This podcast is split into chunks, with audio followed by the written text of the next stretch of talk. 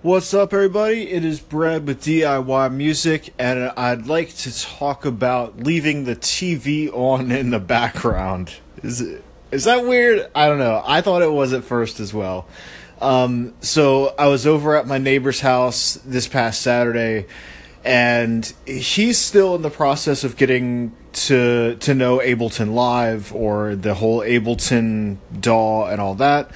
I am more of a machine Pro Tools guy. Um, I have like some really basic version of Ableton on my computer, but I never use it. It's just, you know, I, a, a decision that I made. You know, it's um, every DAW has its. You know, this this actually this is not not the place to debate DAW strengths and weaknesses. So, I'm on Pro Tools. He was learning Ableton, and he had the TV on in the background as he's like frantically trying to build God knows what. He's always like building something. I'm like, dude, let's just write music. Don't don't build anything. So he's in the middle of building something. TV on the background, playing all the, you know, just nonstop Ableton tutorials.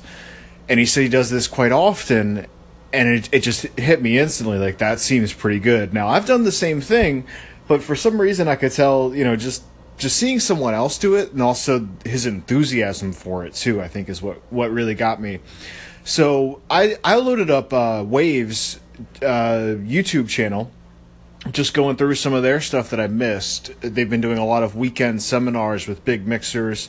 Got chris lord alge on here and i'm like 16 minutes in and then they're finally starting to get to some stuff that seems interesting to me or or i just finally got around to like stop moving around my apartment and, and actually take a glance at, at what he's actually talking about.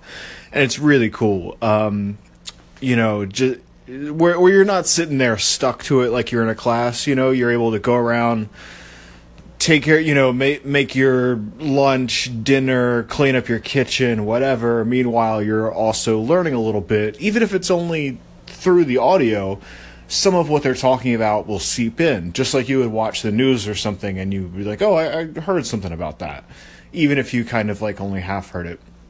So I'm watching the Chris Lord Alge one. One of the coolest things? I mean, like, so Chris Lord Alge has a series of plugins that he has for sale on Waves, and I thought one of the coolest things was when he opened up his session, he's actually using his own plugins. I just thought that was awesome. I mean, like, how cool would it be to have a plugin with your name on it that's actually good enough that you would want to use yourself. Like that's awesome. So, and then just to see him using the SSL EQ because that's what I use, and it's just uh, and it really just drives home. You know, it doesn't have to be SSL, but it, it, for me, it drove home the idea that like the equipment and the plugins and stuff do not really matter. Of course, Chris Lord Alge is is mixing stuff that has you know is professionally recorded with great microphones and all that good stuff. So, you know, it's not like an SSL EQ is going to fix everything and make it sound brilliant, but just just the fact that he's using the same EQ that, that I use, I thought was kind of cool, and so, so I'm able to interpret what he's doing and what he actually left alone. He only raised the high. I actually have it paused right now.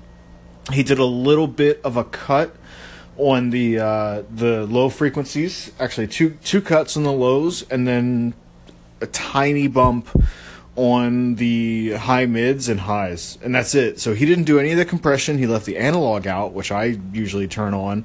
So it was just cool to see how somebody else uses that plugin, so that when I go back to mine next mix I do, I'm able to you know try to emulate what he did if I think it sounds good. Big if because he's do, he's working with different source material and he has his own you know different reasons. Where if you were to look at some EQs that I did on the SSL, you know, with with without context, I think any EQ you know just looks nonsensical. A- anyway, anyway, anyway. Put stuff on in the background. YouTube is fantastic. Lynda.com is great too. Um, and to the best of my knowledge, if you go to your local library, you can get a free lynda.com subscription. And I think you might also be able to do it online if you already have a library card, which is great stuff to have on in the background. Um, because it can be dry and learning sucks sometimes, even though it's like the best. Um, you know, just throw it on the background. That's all I got.